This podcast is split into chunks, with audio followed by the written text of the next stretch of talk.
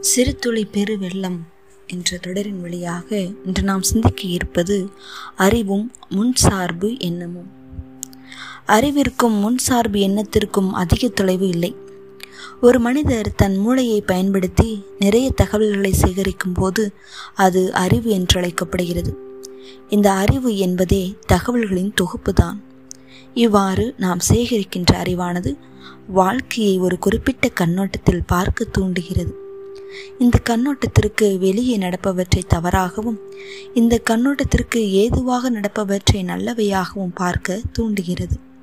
எனவே அடிப்படையில் பார்த்தோம் என்றால் இன்று நாம் நல்லவை கெட்டவை என்று சொல்லும் பல விஷயங்கள் உண்மையிலேயே அது நல்லவையா கெட்டவையா என்பதை பொறுத்து அல்ல.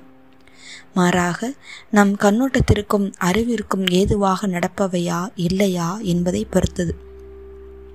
இப்படிப்பட்ட சூழ்நிலையில் உண்மையான உறவு கூட சாத்தியமில்லை.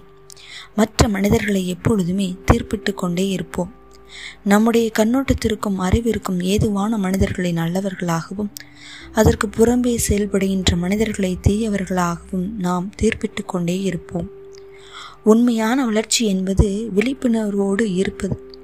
இந்த விழிப்புணர்வு நாம் சேகரித்து வைத்துள்ள இந்த தகவல் குவிப்பை அறிவின் உள்ளடக்கத்தை கேள்விக்குட்படுத்தும் ஆற்றல் வாய்ந்தது. தகவல்களை குவிப்பது இங்கு தவறு என்று சுட்டிக்காட்டப்படுவதில்லை. மாறாக தகவல்கள் அடிப்படையில் எல்லாவற்றையும் சரி தவறு என்று தீர்ப்பிடுவதுதான் தவறு என்று சுட்டிக்காட்டப்படுகின்றது. உலகில் வாழ்கின்ற உலகில் வாழ்கின்ற வரை தகவல்களை சேகரிப்பதும் அறிவை அதிகமாக்கிக் கொள்வதும் அவசியமானது.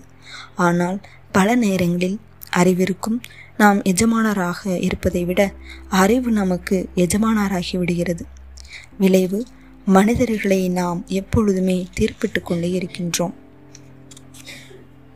சிந்திப்போம். வாழ்வை சீர்படுத்துவோம்.